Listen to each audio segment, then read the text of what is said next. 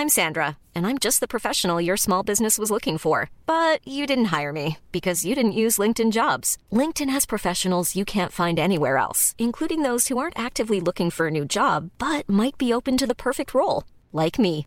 In a given month, over 70% of LinkedIn users don't visit other leading job sites. So if you're not looking on LinkedIn, you'll miss out on great candidates like Sandra. Start hiring professionals like a professional. Post your free job on linkedin.com/people today. Hi, I'm Daniel, founder of Pretty Litter. Did you know cats tend to hide symptoms of sickness and pain? I learned this the hard way after losing my cat Gingy. So I created Pretty Litter, a health monitoring litter that helps detect early signs of illness by changing colors, saving you money and potentially your cat's life. Pretty Litter is veterinarian developed, and it's the easiest way to keep tabs on your fur baby's health right at home. Go to prettylitter.com and use code ACAST for 20% off your first order and a free cat toy. Terms and conditions apply. See site for details. Many of us have those stubborn pounds that seem impossible to lose, no matter how good we eat or how hard we work out. My solution is PlushCare.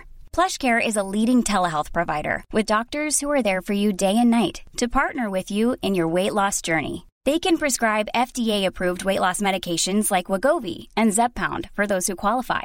Plus, they accept most insurance plans. To get started, visit plushcare.com slash weight loss. That's plushcare.com slash weight loss.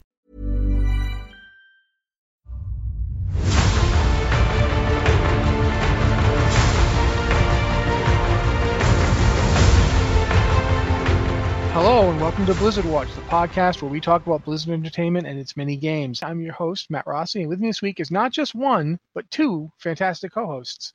I'm going to introduce the long-time co-host first because she's always here and she's always doing a great job for the show. Uh, Ann Stickney. Ann, how you doing? I'm all right.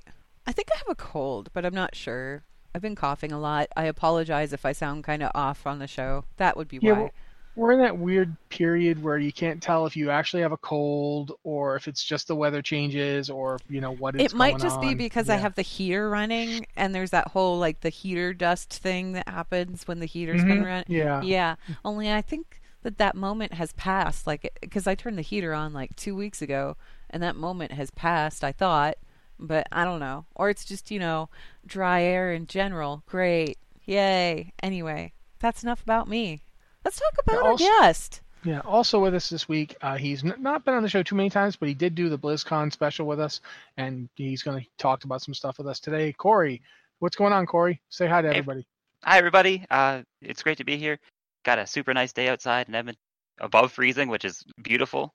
Can't wait. yeah, it's it's weird. Uh, Corey and I both live in Edmonton, so it's it's strange to me to be above freezing. It's I was it's not expecting it. unseasonably warm again. Time Yes. of year. For for Edmonton, unseasonably warm is above freezing. Like, just so you know. Or even even when it was negative six the other day, we're like, wow, it's so warm out. I can go out in my shirt sleeves because we're Yeah. insane. Sandals.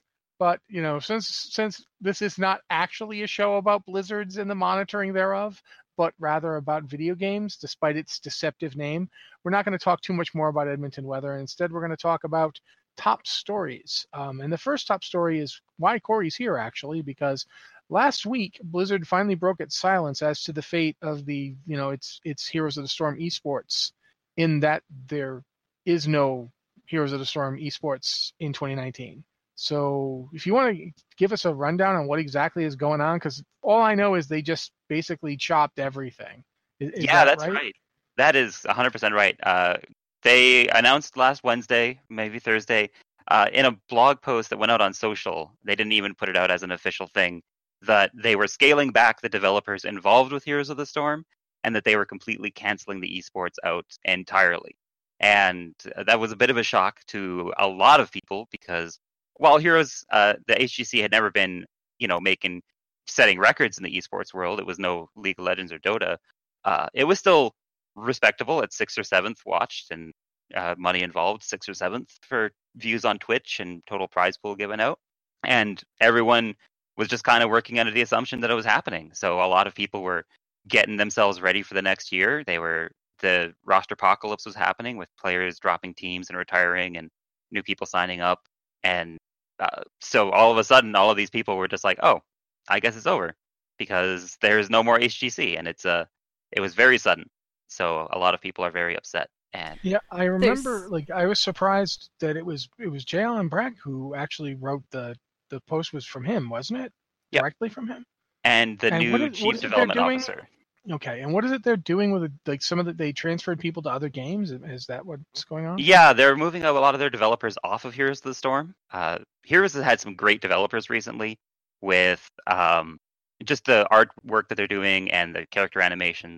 Uh, the work that Oscar and Lana and Karina have been doing on the on the HOTS team has been amazing, and they're just the the three who have gotten the most publicity out of BlizzCon. Uh, so uh, they're probably taking some of them and pushing them into other upcoming projects that they're still working on and upcoming content for WoW, just because they they don't want to support Heroes as much in the future. Keep in mind They're that going- they do have a bunch of unannounced projects still under their belt, don't they? Yes, that's true. Uh, there are a lot of projects that are coming out in the future that we don't know about. Uh, they they've got a bunch of secret stuff they're working on, so we could see some amazing things coming out of these people still. Yeah. and the developers it's- still have jobs at Blizzard, so that's good. Yeah, it's well, and I mean, good for the developers and everything, but for all of the people who have been putting their time, energy, and work into like the esports side of things, where does that leave them? You know, they just have to move on now, I guess. Yeah. Yeah, I actually uh, wanted to ask about that because um, we just got out of BlizzCon last month, and people came went into and came out of BlizzCon thinking, okay, this is the big event for all of Blizzard's esports, including Heroes.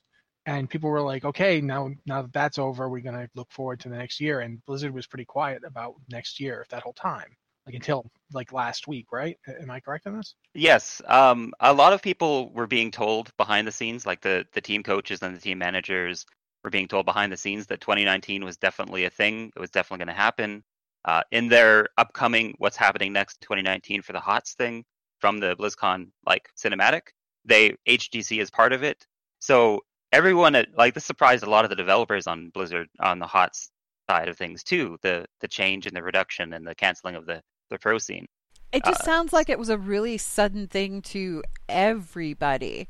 Like Yeah. nobody was aware that this was happening until it was dropped. There including reports from like some of the internal people had no idea that this was happening. Yeah, there were reports from some of the pros who were saying that they were getting told by Blizzard, "Hey, we'll have an announcement for you in a couple weeks, no later than this date," and then they blew past that. It was like the end of November or something, and they blew past that. And so something in the last month changed enough with their priorities. They decided to move a lot of their uh, content into other places, this just kind of makes me sad. This means no heroes of the dorm either, right? No, here's the dorm. The collegiate stuff is done. Um, which is kind of the problem with how Blizzard set up the HGC and the Heroes of the Dorm. They because they kind of took complete control and nobody else was really running any teams. Heroes Hype uh, is an organization that was helping them run their open division, which is where the teams could like work up through and try and get into the HGC. And so that's kind of that was kind of the only other game in town. There wasn't really any other tournaments happening. So organizations like them and Heroes Hearth uh, are looking at trying to get another grassroots community going and trying to get some more high level heroes play happening in the next year. But what ends up happening with that, we'll have to wait and see. Hopefully, we'll get uh, we'll get some news, some solid plans coming really- out. That kind of bums me out because Heroes of the Dorm. I mean, I remember the first year that they did it and they were on ESPN, and there was that whole tweet storm from very confused people who were Oh, like, "Why? Why are there video games on my ESP? What are they talking about? Hams and cores? I don't understand." it was just great. it was great. I don't know. I always really enjoyed watching that, like every year, and I'm really kind of sad that we're not going to see that because that was like that was a really good opportunity for people. Yeah, Ugh. it got them involved, and I was a lot of those tweets were things along the lines too of, uh, "Oh, holy crap! I don't know what this game is," but all of a sudden there's these people getting really excited about a core, and there's ham involved, so I'm I'm into it now, and it was really cool to see people from outside the community uh, get involved like that or get excited about things that we're doing. Yeah. it's one of the things that it's really sad to see is that people have, you know, they've made a kind of career out of this in some cases. This is this is people's job. Yeah, and, uh, I you know, feel so bad have, for I feel so bad for all of the pros, for the the support staff around the teams. Um, there's a lot of people whose livelihoods were this, and I, I yeah, there's some argument to be made that it kind of sucks you shouldn't like place your entire fortunes on someone else's product like that. But it's at the end of the day, it's the Christmas season, and they're going in. They just got told that they basically have no job. Yeah, Mhm. that's Yeah, not that's- fun that's- at all. So, what does this mean for the future of Heroes of the Storm in general? For the future in general, we are looking at uh, whatever release schedule we have is going to be a lot less of a schedule. Uh, we're currently used to getting a new hero about every six months, so uh, we're I'm expecting to see one about every two months now, if, if that, maybe every three months. So the the release schedule of the heroes is going to slow down. I don't know if we're going to see much more in the way of battlegrounds or uh, what the upcoming events will be like. Because right now they're running their their toy event for Winter Veil, and it's super fun. And there's this fun little mini game with great voice actor.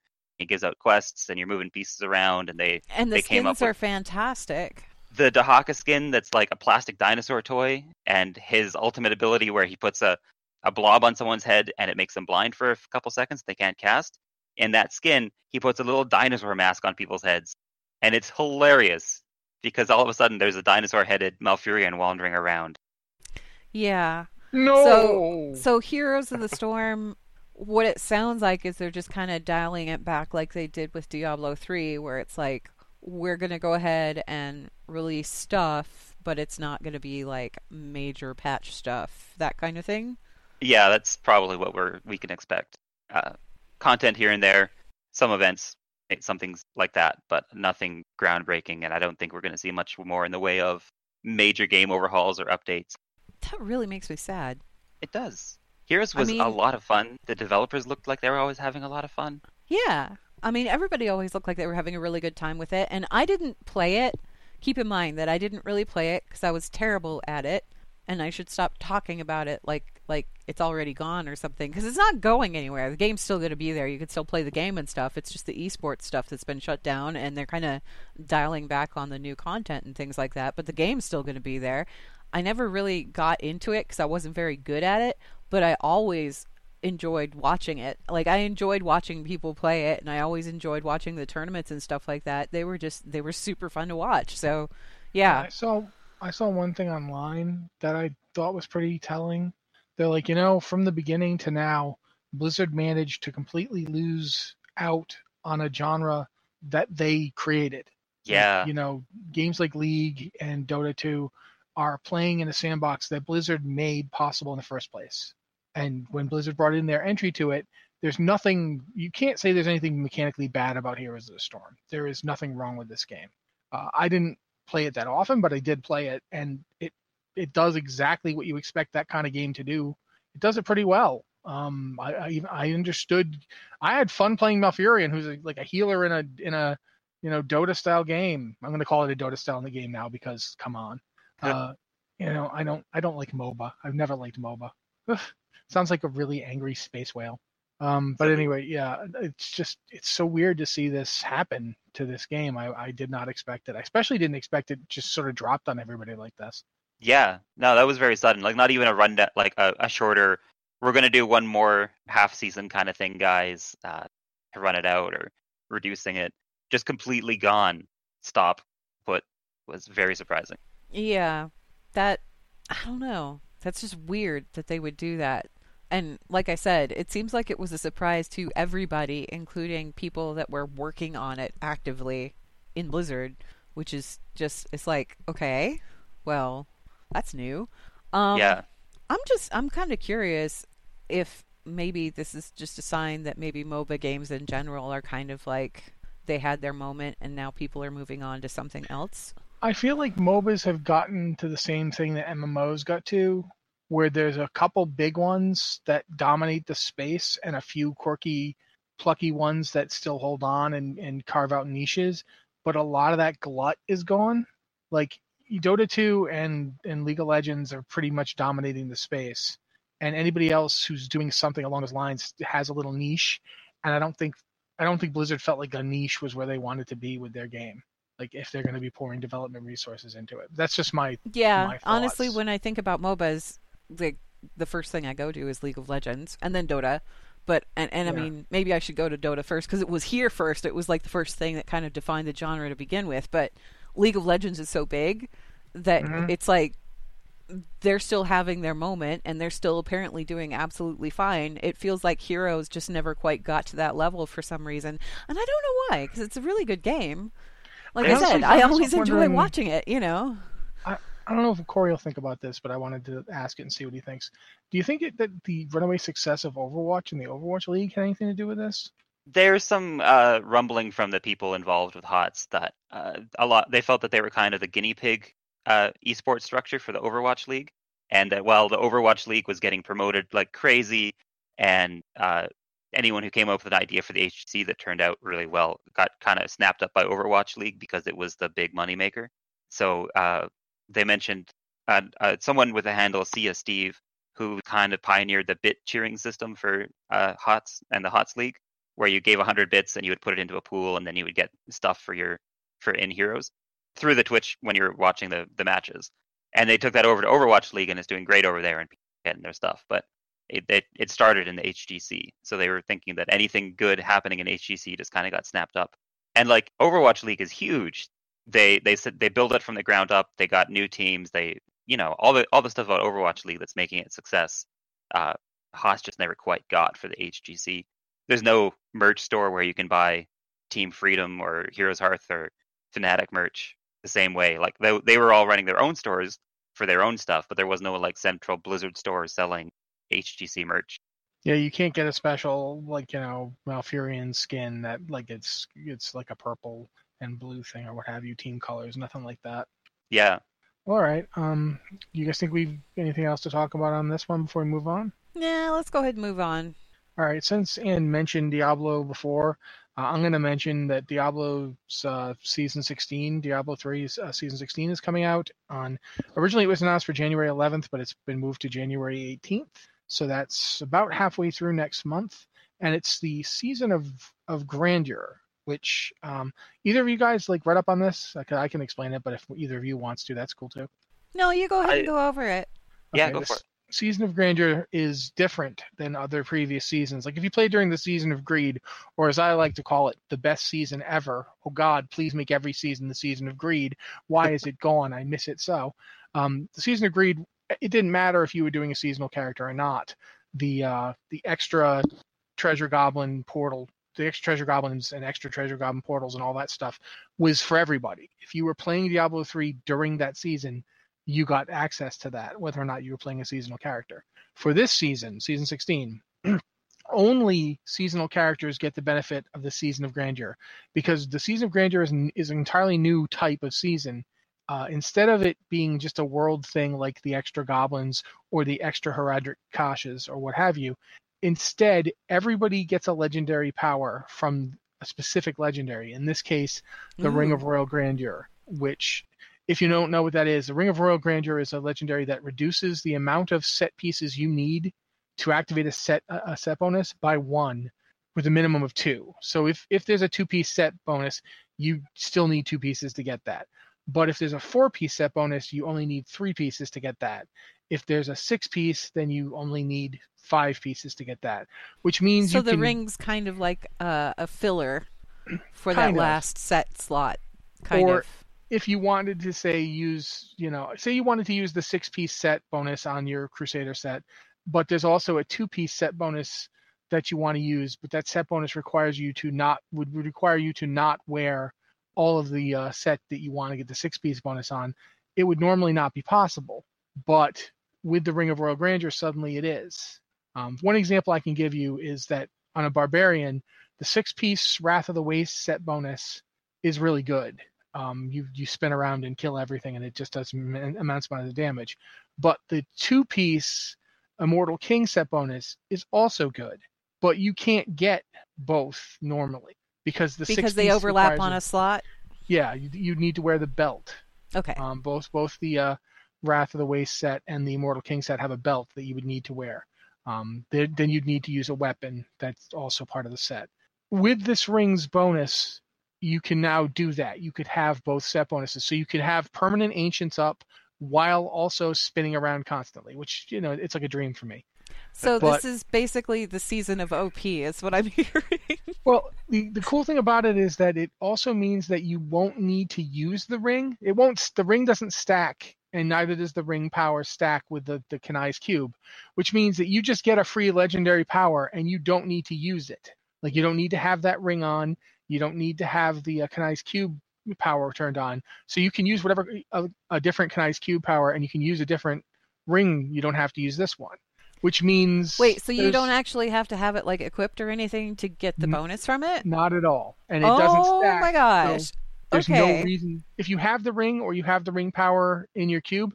There's no reason to use it this season because you'll just have it. Oh man, that's gonna make Greater Rifts go crazy. yeah, people are going to be trying to work out new data mining, what's going to be the best, uh, th- you know, the best uh, legendary combination to use, and there's going to be the, lots of people doing um, theory crafting for it. Right now, Blizzard has their idea of what they think is going to be the, the strongest combination, but they've admitted we're waiting to see what you come up with. Okay, um, well let's let's move on to the rewards because we need to talk about those wings. Okay, yes, uh, the cosmetic rewards are the typical two pieces of conquerors, um, the typical frame, but yeah, there's also I can't remember the name of the of the of the monarch butterfly wings, but the wings if of Lempo. remember- They're so Yeah, pretty. the wings, the wings of Lempo are if you remember uh, Magda, the way Magda looked Yeah. when you actually did Diablo three. Imagine that, but colored like a monarch butterfly's wings, and they are they are very striking. There's there's an item in game you can get that that does the same appearance, but not quite as as not the same color. Uh, so this is a unique color for the variant for that that skin, and the item you get in game is extremely rare. Uh, it's it's like you'll be going to Whimsyshire a lot before you get these wings. They are they are extremely rare. So it's cool that you so can now, pretty. you can now get them just for doing the season. You don't have to worry about it. And and of course there's the typical um, you know extra stash tab, uh, extra. You can get your Kanai's you can not Kanai's cube. You can get the uh, Haedrig's gift, uh, which by the way I've, I always feel like you need to mention this.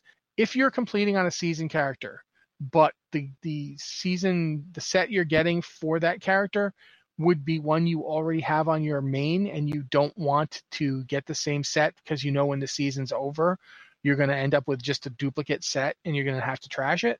Uh, you don't have to give your Haedrig's gift to the character that earns it because you get a Haedrig's gift for completing chapter 2 chapter 3 and chapter 4 and you can just as soon as you get the box you can send it to any other seasonal character that you have. So you could make so a level send it to one, somebody who doesn't have the set already. if you if you want to say you wanted the Crusader version that's that, that's dropping this season, or say you wanted the Demon Hunter version, you could just roll a level one Demon Hunter and just send this the the uh, the Haedrig's gifts to them, and they can open them, and the the set inside will become the one for Demon Hunters. It, it, it's keyed to whoever opens it. So if you open it on a monk, you get monk tier.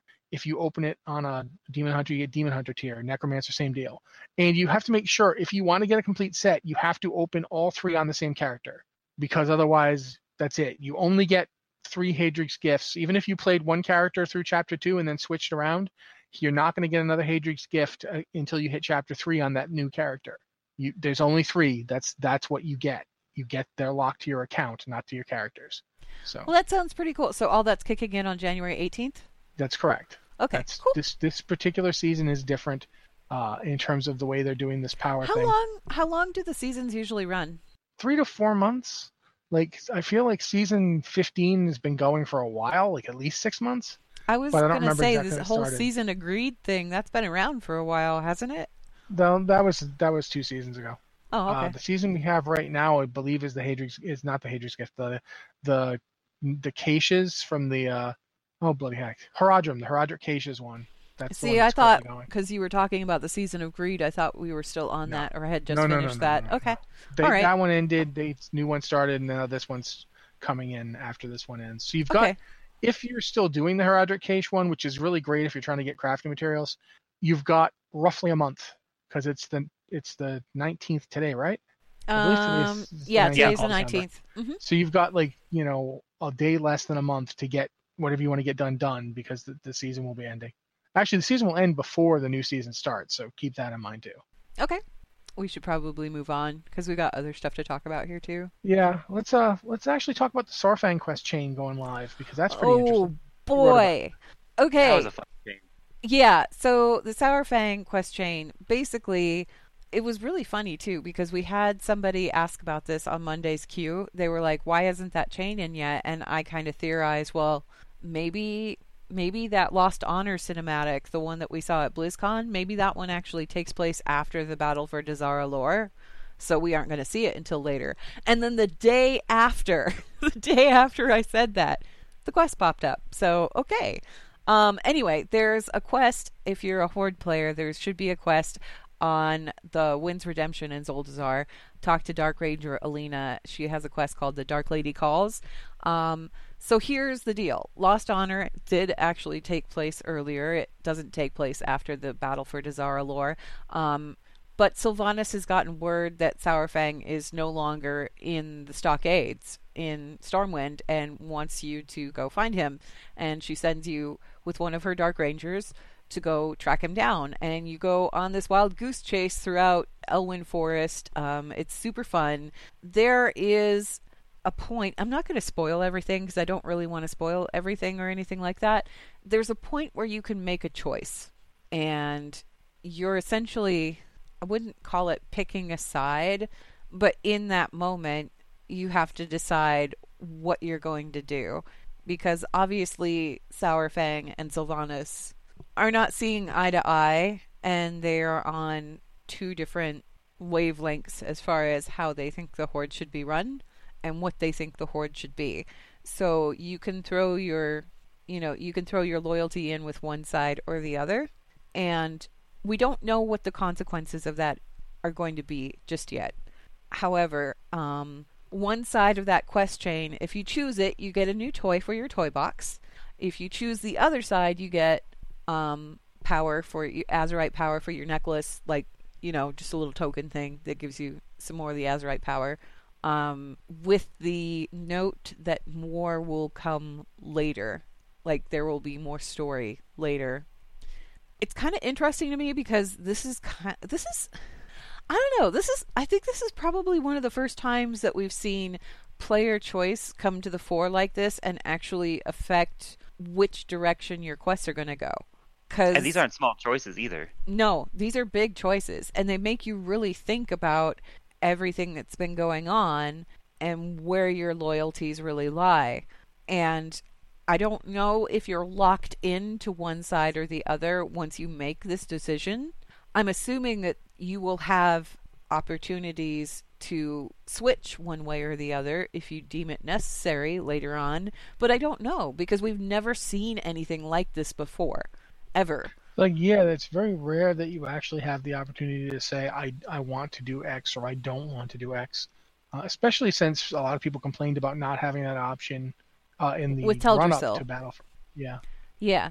Um there wasn't there wasn't you weren't allowed to make a decision with Teldrassil and a lot of people were kind of upset about that because they were like this is not something that my character would ever be cool with. But we had to do it anyway because that's what the quest told us to do um, at, when 8.1 came out on the Horde side, when you do the introduction to Darkshore, I did finally get around to getting that one done. I'm so happy about that. Um, you're offered another choice at that point where you're given a job to do and you can choose whether to do the job or to, whether to have Blightcaller do it for you. Um, just depending on how you feel about the situation. And there's no immediate repercussions or anything from choosing one way or the other, but you kind of get the impression that these NPCs are going to remember the choices that you made and you will hear more about your choices later. It's interesting. It's it's just interesting because it adds like this new dimension to things that hasn't really been there before and we don't have anything quite like that on the alliance side, but the alliance side isn't doing anything outwardly terrible as of yet. You know what I mean? So there's Dazar'alor at least. Yeah, there's no there's no reason for anyone to have to make that choice on Alliance side because it's the dynamic over there is an entirely different thing. And I know a lot of people are talking about, oh, this is just a retread. It's Gar- Garrosh Hellscream 2.0. Da, da, da, da, da. No, this has got a really different feeling to it. It really does. There's there's something. Well, I mean, bigger going. Even then, there. you didn't you didn't get asked your opinion. Mm-mm. Even then, you you were just assumed you were going to rebel yeah. and join up with Vol'jin. Nobody yeah. gave you a chance to say yes or no to anything. Yeah, but as as far as like the alliance side of things go, they haven't done anything to the degree where it's like, yeah, as a player, I don't agree with what my character is doing. not to the same level as what's going on on Horde side. This is one of those expansions where I know that people, you know, they have their side and they stick to their side or whatever, but it's really, I, I need to reiterate this just for the leveling experience alone. It's worth playing both sides of the faction fence. It really is because it's two completely different stories. Um, and they're both great. They both have their ups and downs, but they're both great. Um, and there's a lot going on on the horde side right now but just because there's a lot going on on the horde side right now it doesn't mean nothing's going on on alliance side. It just means this is where the story beat is at and it's going to move somewhere else later on and i'm pretty sure that the alliance is going to get just as much to do especially after some of the stuff that i saw with the war campaign because i did that finally on the horde side. Oh my gosh you guys. Okay there's so much going on here. Yeah I can't wait to see where this expansion goes. Rexxar gets some big moments with the Horde campaign right now. He really does. He really does. Um, and a lot of the stuff that the Horde is doing and that Sylvanas is doing, I should just say Sylvanas because it's not necessarily the Horde, it's her. There's a lot going on with what she's doing, and it's leading up to something big. And I think I'm kind of getting the picture of what that big thing is. And uh, we haven't even scratch the surface of what's going on here. It's gonna go places. I know it's gonna go. Pla- I'm very excited to see where this expansion goes because I think I know where it's going, and it's gonna be crazy. Okay. Anyway, um, this is all conversations that we can have on Lore Watch, though, and we will be recording Lore Watch on Sunday, so we'll do that then. However, the question: if you haven't played it, go go play through it because it's worth playing through. Okay. There's a, there's a lot of fun moments. I I really enjoyed myself doing it. All right, cool. Um, next thing we'll probably talk about really fast um, is the hive mind mount has been found. If you didn't know what that was, it's the weird floating brain jellyfish mount. Uh, you should know been... what it is because it's all over every city right now. Everybody has yeah. one. Invasion uh, of the brains from outer space. It's essentially a similar type experience to back when in uh, Legion with the the um, various secrets mounts. Um, the ones I'm thinking about are the the Riddler's mind worm and the really complicated one that made you go to Karazhan and under Karazhan to get what's that one called? The one with the, what, the one with thing? the unicorn. The one yeah, with the unicorn. I, yeah. Um, I forget what the mount is called, but it's the black and purple unicorn that I love to pieces. Um, yeah, I so, think it's the Lucid Nightmare. The Lucid Nightmare. The Lucid yeah. Nightmare. Yeah, that's it. Yeah. But this this new mount, the uh, the the Hive Mind, is similar to that in that you have to go through a really complicated series of events to get it, involving finding monocles and searching places and petting cats and Suramar and the yeah, interesting part about this nuts. one though is because this is a multi-person mount obviously it's a hive mind so in order to obtain it there are a couple of steps that you have to do in a five-man group. Like including the final step. Yeah the final couple of steps are with a five-man group um, and once you complete it with that group you all get the mount there's no one person gets a mount at a time or anything. Nope, you all get it. Um, the cool part about this, though, is the way that the hive mind works. The way that the hive mind mount works is you can put in. It's like a multi-person mount. Um, if you're in a group with people, they can hop into the hive mind with you. There is a speed bonus involved, um, and you four other people can go into the hive mind with you. Obviously five man group four other people hop in. Each person in there increases the mount speed by 10% but that's only applicable if it's the five people that you obtain the mount with. You're linked by the hive mind and that's where the speed bonus comes into play. Now if you're hearing this and going, man, I just did it with a bunch of random people. I can't, like, I don't group with these random people. I group with my friends. That's okay. Take your friends to go get the mount. You can do it more than once. You won't get the mount more than once, obviously, once you have it once, but you can repeat the experience. And it's basically the last five people that you went and you did this with, those are the five people that are going to offer you that speed bonus. And that they did that specifically. I understand why they did it. I wish that they had explained it to begin with, but they didn't. Um, the reason that they did this is because they don't. If it gave you that automatic speed boost, no matter who hopped in it, we would never see anybody on anything but the hive mind ever again. And they didn't want that. It would be the Water Strider all over again. It would be the Water Strider all over again. They didn't want that. They didn't want that experience. They wanted to make it like a special bonus reward for getting together with your buddies and doing this thing and getting it done. I am flabbergasted at how quickly the WoW Secrets community managed to unravel this thing. Um, I don't know if you guys were watching or not, but I was watching a couple of different Twitch stre- Twitch streams, including the one where they finally got through the jumping puzzle, and it was just it was a really entertaining experience to watch them beat their heads against the wall until they figured it out. Once they figured it out, they were so happy. Um, yeah, so I don't know if you guys watched any of that, but I watched the part where they found out that you had to go to Suramar and pet a very specific cat. yeah. I, I remember thinking, oh, okay. I love that petting Yeah, cats out of is part of nowhere. the achievement. I also love that they finally gave Griftah something to do. That everyone's favorite troll vendor who sells maybe not the most useful items. Okay, the fact that the whole thing started because you bought the amulet of treasure tracking and put it on, and it actually unlocked a treasure. I mean, thank you. Thank you for making Griftah relevant. It only took how long since Burning Crusade? A long time. A long time. Anyway, so yeah, Yeah, but- if you're interested in finding the hive mind, um, I believe Wowhead has like all of the steps hammered out, and I imagine that in the group finder there are still groups that are going out and getting it. So just find yourself a group, man. Get yourself a floating brain. And as Mitch notes in the chat, you don't need all four monocles personally. If you if you're doing it with a group of people you know, you can coordinate and send each person after one monocle. Yeah. So it makes it easier because you can cut down a bunch of time if you're all simultaneously working on the four steps. Yep. Okay. Alrighty then. Uh, last thing we're going to talk about in terms of stories before we move on to some emails. Um, one of the things that got announced last week, just after we did the show, is they're going to be changing up the way the Overwatch League works this coming season. Uh, one of the things they're experimenting with is something they call homestand weekends, and those are essentially home games for specific uh, Overwatch teams. Uh, and the, the the the way they want Overwatch League to work ultimately is very similar to an actual pro sports you know league where you have franchise teams and they actually play in cities and they have home games and they have away games and when you're not playing home you're playing in somebody else's home sort of thing where teams travel to other cities and so forth So it's not every game yeah. always in the Overwatch arena, even though the Yeah. Overwatch arena is amazing. yeah Great. they're they're aiming for I, I know the dallas fuel is one of them the dallas fuel the the washington team whose name i'm currently forgetting It's they're going to do the Atlanta Reign, Los Angeles Valiant, and the Dallas Fuel. Those Okay. three teams are going to be doing the homestand weekend series.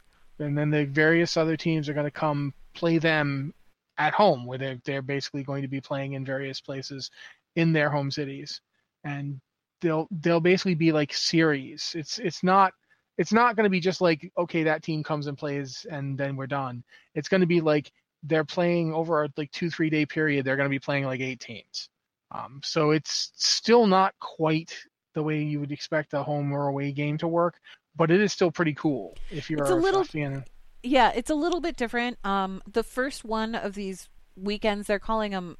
What is it? It's like a homestand weekend, I think, is what they're calling it. yeah, it. homestand weekends. Yep. The first one of these is at uh, tail end of April, and Dallas Fuel is going to be hosting a bunch of teams. They're going to be playing the Chengdu Hunters. I'm I'm going to just mangle these names. I'm so sorry. I will practice them. I swear.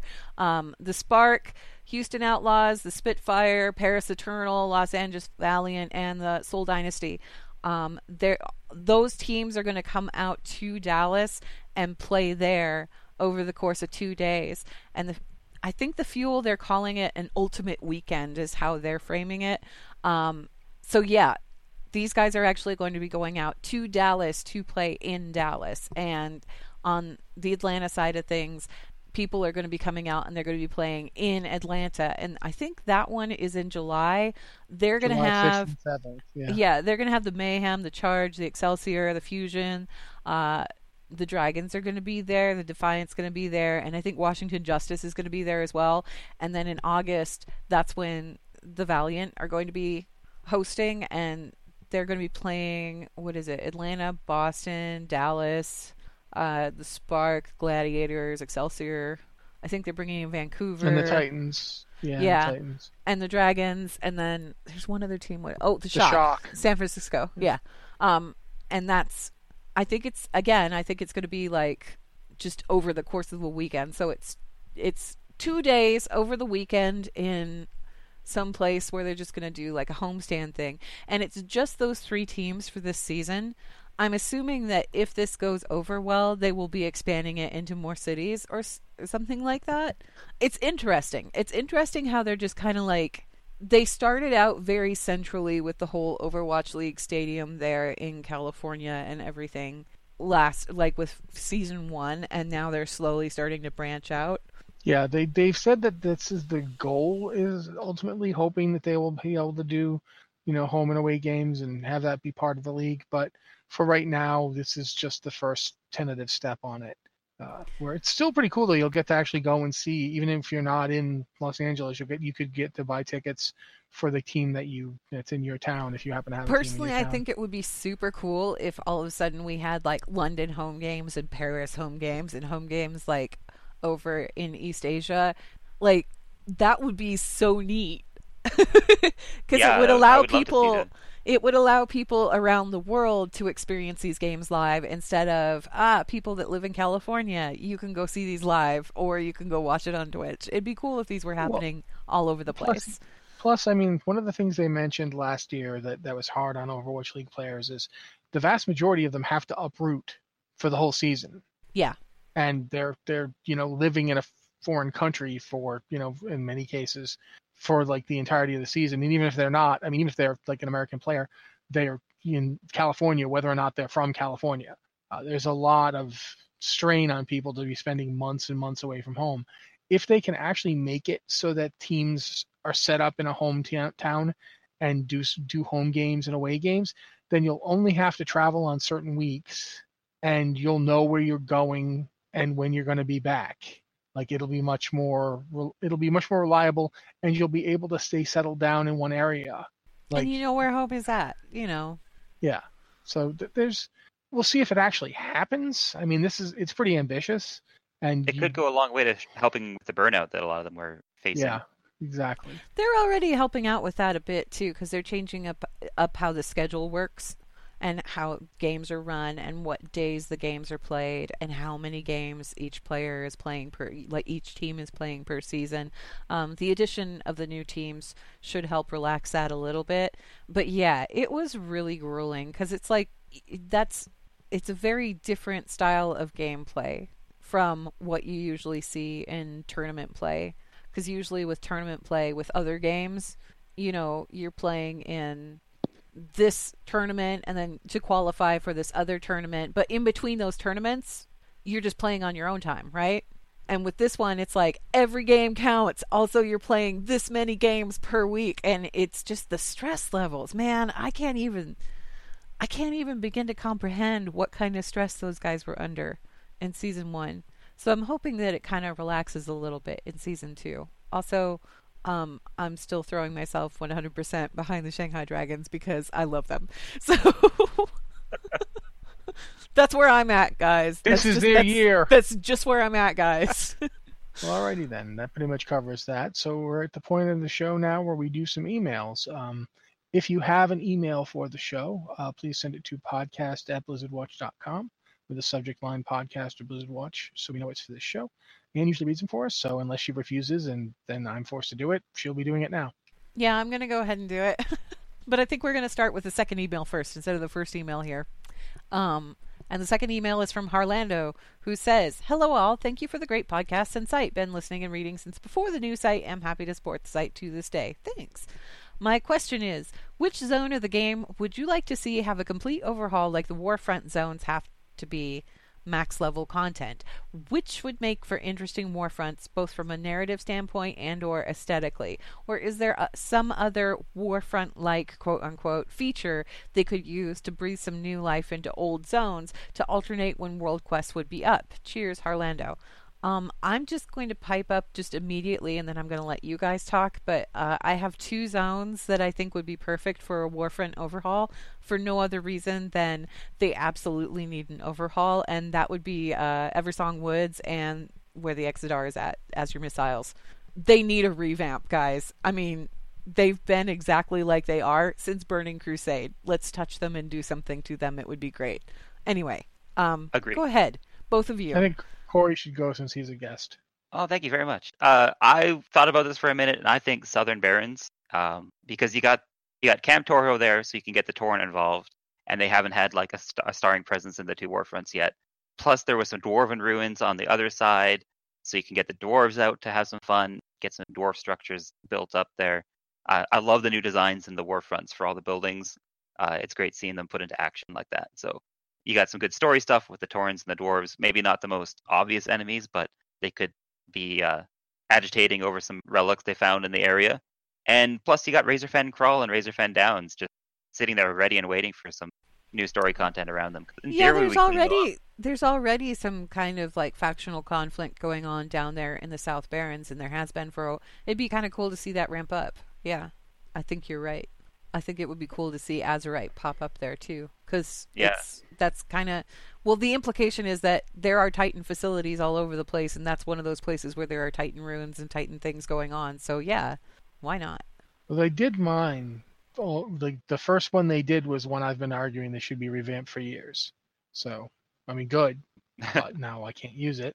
But I've been thinking about this one a lot, and I've got a few. But the one I'm going to talk about first is Durotar, Really? Specifically from Northwatch Hold up.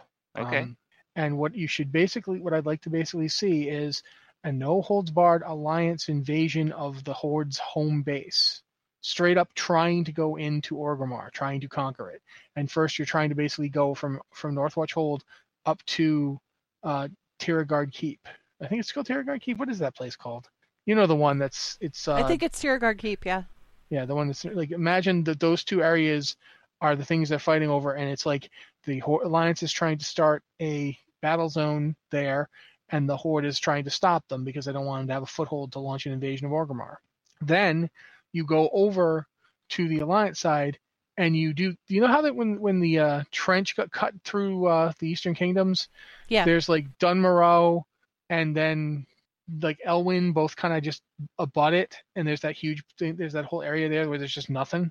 Like I was thinking, what if you tried making like a like a similar kind of warfront thing that goes from Dun Morogh through the Badlands and tries to actually get up into Stormwind. Oh, yeah, so you be basically Along hit that El- trench. yeah, basically tries to make. Um, I'm trying to think of the name of the. There's like a whole area there. Oh, bloody heck! I, we all. I'll know this. The second I stop trying to think of it, I will remember it. It's where the Dark Iron Dwarves originally were. The Burning and Black, Steps. Black, yeah, the burning, not the Burning Steppes, the Searing Gorge. Oh, Searing Gorge. Okay. There's that whole area that goes from like, if you start in Dun Morogh, you can basically follow around. It goes straight from Dun Morogh. You're in Searing Gorge all of a sudden. Then from Searing Gorge, you're like right in the back forest of Elwynn. It's right along the coast, and it's actually there used to be a dragon in a cave. Yeah. Uh, I don't remember him, but he, like he was right there, and if you just go past him, you're suddenly in Elwynn. Like so, the Horde might try and pull an Endron because they have bases in the Badlands. So imagine you've got the Horde trying to trying to pull an Endron using their bases in the Badlands and using like Blackrock Mountain as staging grounds to go into Stormwind through Elwynn. And so the Alliance has to try and hold them off to keep them from setting up a you know an invasion camp right there, right on the edge of Stormwind. Um, that would be a cool spot. yeah, and that that would make the war a lot more front and center. Like if each side is actually trying to set up places where they can make a knockout blow. Because and it would give Sylvanas and Anduin a chance to pop out and do something. yeah, that would be nice too. I But- think um Aside from that stuff, though, one place I'd like to see it revamped that has nothing to do with a warfront at all, but I've always wanted to see it get revamped, is Uldaman.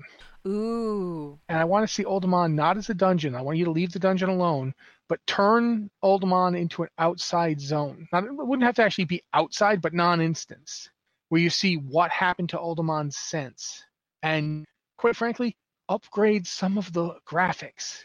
So it'd be like we- an underground warfront kind of. Yeah.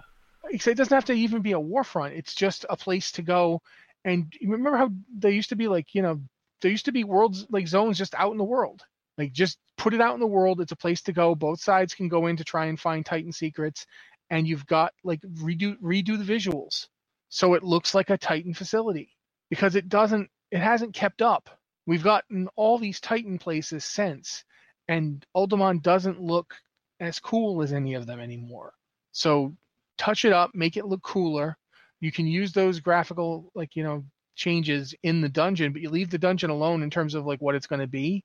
Don't change the bosses or anything like that. Don't uh, don't update the dungeon. Just leave it alone. But have an outside version of it that you can just go explore and see. This is what happened after they went through. This is what happened after the you know Iron died. This is like what's been going on in there since uh, Arca- Archaedas got got destroyed, or did he get destroyed? Maybe he just got really badly hurt and he eventually gets back up, and now he's really mad. You know what's what's going on in Uldaman since we moved on since that was the first place where we found any of this Titan stuff. It's where we found the discs of Norgannon. It was like the genesis for all of this strange Brann Bronzebeard led research into Titan ruins and things like that. Yeah. So what's been going on there? What happened with the whole Disc of Norgannon being there? Like that's where they got taken after they were taken from Old from Ulduar. What's you know when they got removed? it's supposed to be a big from- research library facility. What else is in there? yeah, like they, we know Troggs were in there and they got out. We know that dwarves and gnomes were probably seem to have been in there. Why were there gnomes there? The gnomes seem to almost be exclusively from the old the Ulduar region. Why were they in in Uldaman? Why were there dwarves in Uldaman? Did they come south too, or was what's going on in that place? What were they doing in Uldaman? I'd love to see them do something with that. That would be my pick. I also wouldn't mind seeing them. You know what I would really like? And I mean, I know it's like it's it's part of the whole battleground rotation and everything now, so it's not really as big of a deal, but it's still kind of a big deal to me. I would like to see the alliance try and take back Southshore and like Yeah. push push up push up and mop up the Forsaken that are still out there in that area.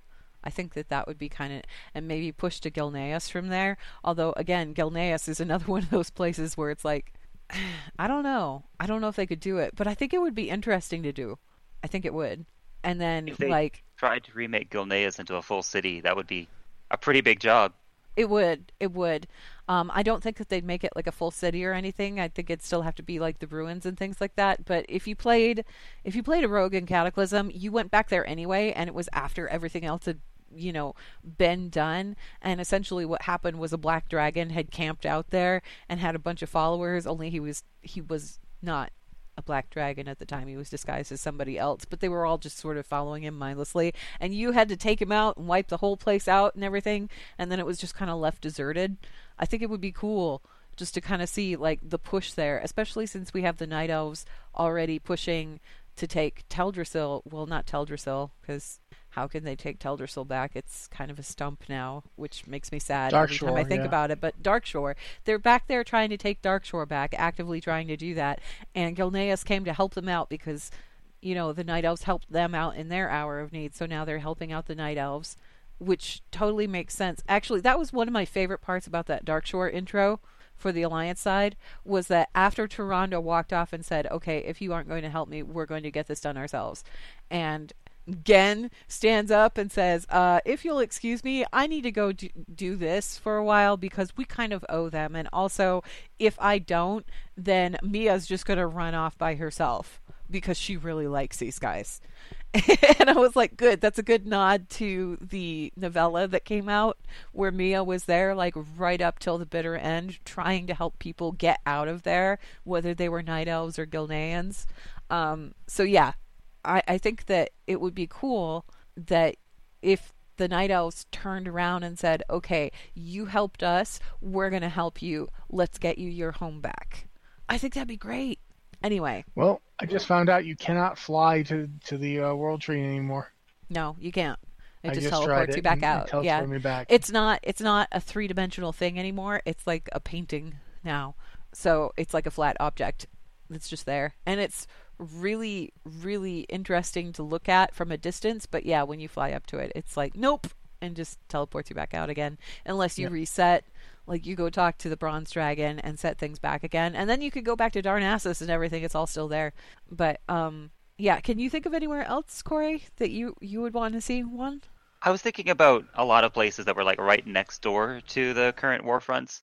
Uh, Ashenvale, see what's happened there since the Horde kind of took over in Cataclysm, set up a couple bases there. Uh, the Mistlands, right south of the Rathi Highlands. Maybe the dwarves have rebuilt the dam. Maybe it's Oh, you nice know what? there again. What would work along those lines? What's going on in Alterac? Oh yeah. Not Alterac Valley, the Alterac Mountains. Yeah. That whole Alterac, like we we've we There's kind of like nothing going- there's- saw it again. there, there's there's a Grinch there once a year, and we go beat him up, and that's about all that happens in that area now. That's it. Like maybe the maybe the you know some brotherhood or another could show up. Like there's you know various roguish groups. The uh, syndicate used to be in that area. Maybe the syndicate got when the syndicate got pushed out of uh, Arathi. Maybe they went back to Alterac. That's where they're originally from. Maybe some Perenolde showed up and he's like trying to reclaim his you know ancestral title. You could do a lot. we lot. wiped out all the Perenoldes, didn't we? Eh, maybe it's an imposter. Yeah. Maybe I it's mean- another black dragon that we didn't know about. Wrathion didn't know about.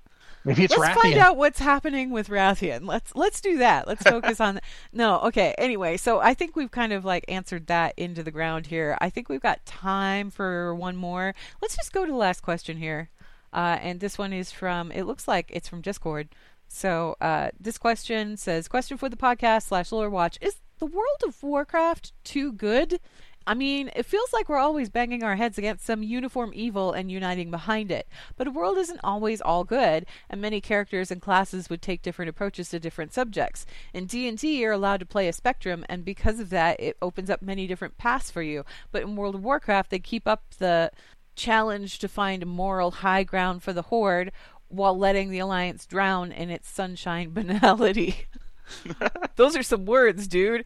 Anyway, it says, I would almost argue we should be allowed to mine the ashes of Teldrassil for its sinister nutrients, continue to enslave dragons, and should have the option to align with Sargeras or the old gods.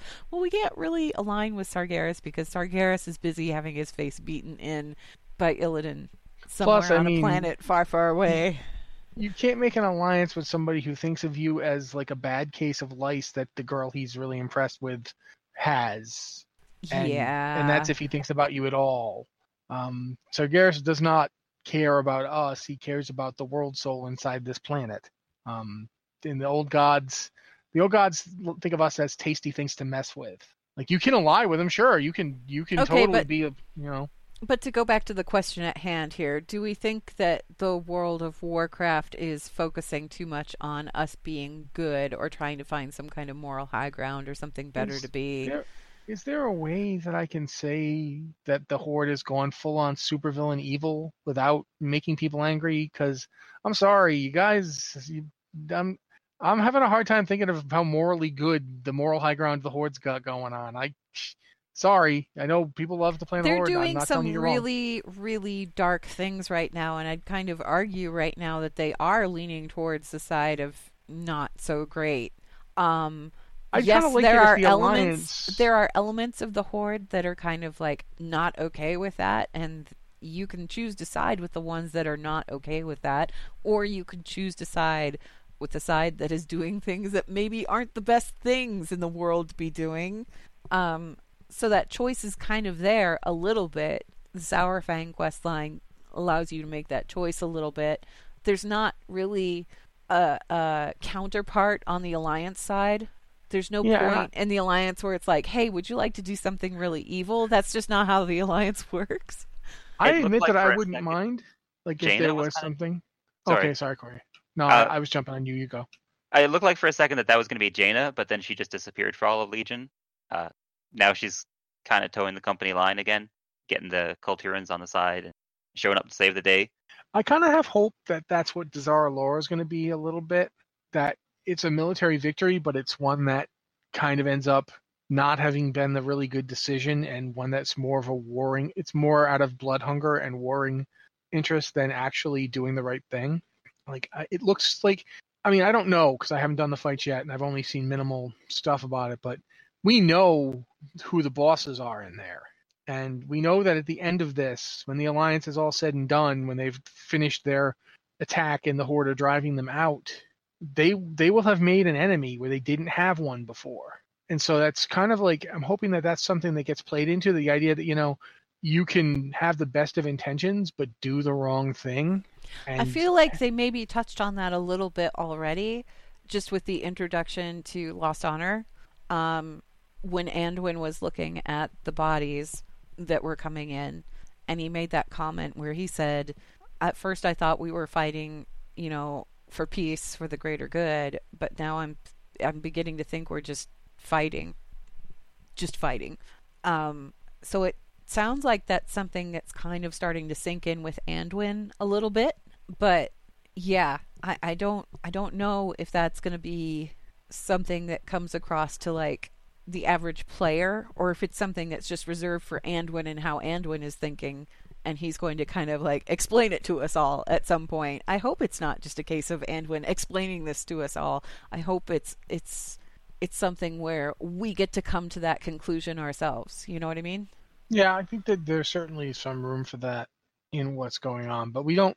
There's still a lot we don't know. We don't know anything about 8.2 yet, so I mean we do know some things about 8.2, but we don't know anything about the story of it. So we don't know how that's going to play into the whole Horde Alliance conflict.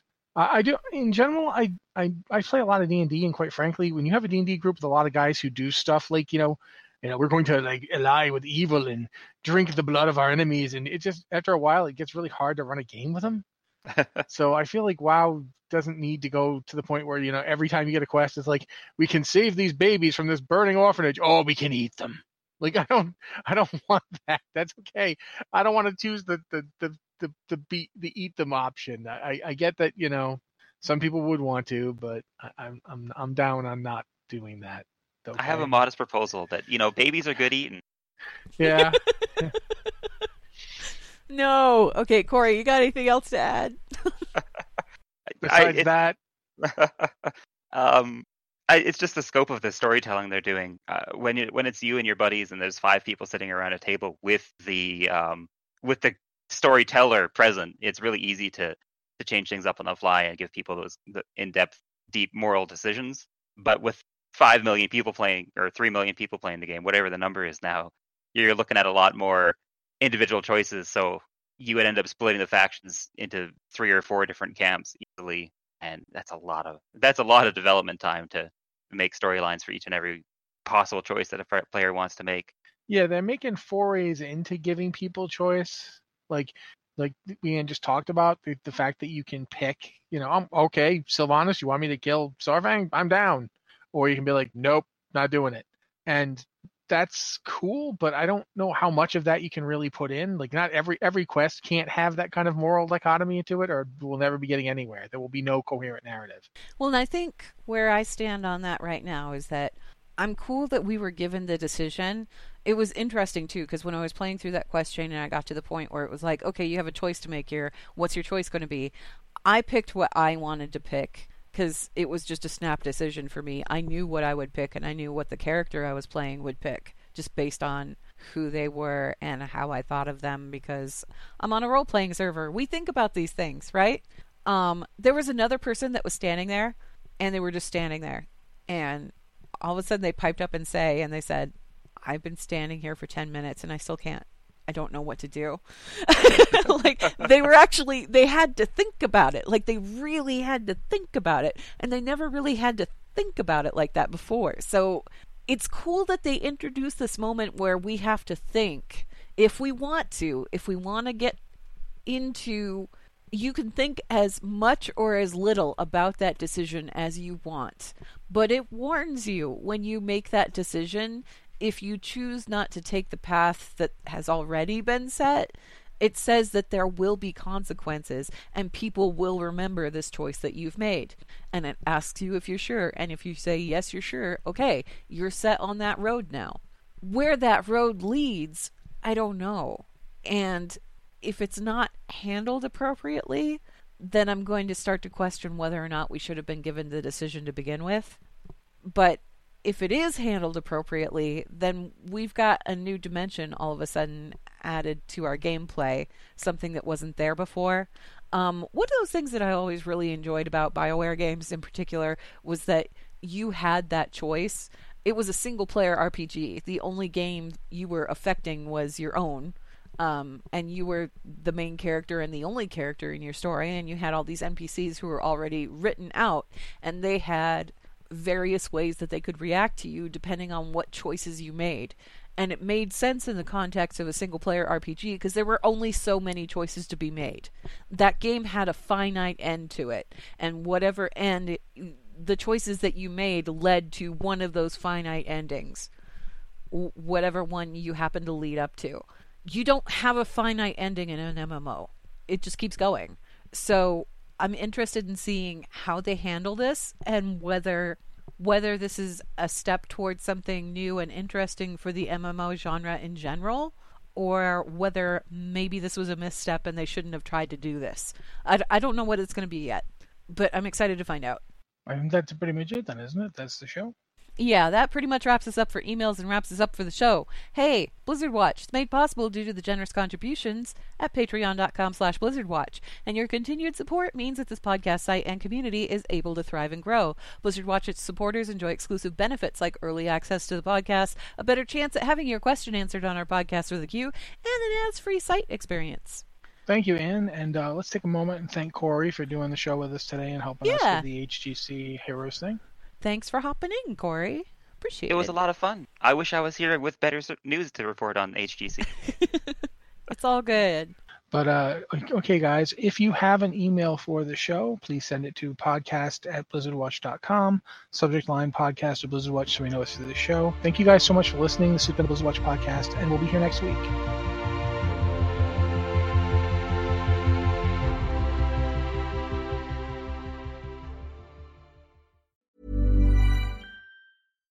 Hi, I'm Daniel, founder of Pretty Litter. Cats and cat owners deserve better than any old fashioned litter. That's why I teamed up with scientists and veterinarians to create Pretty Litter. Its innovative crystal formula has superior odor control and weighs up to 80% less than clay litter. Pretty Litter even monitors health by changing colors to help detect early signs of potential illness. It's the world's smartest kitty litter. Go to prettylitter.com and use code ACAST for 20% off your first order and a free cat toy. Terms and conditions apply. See site for details.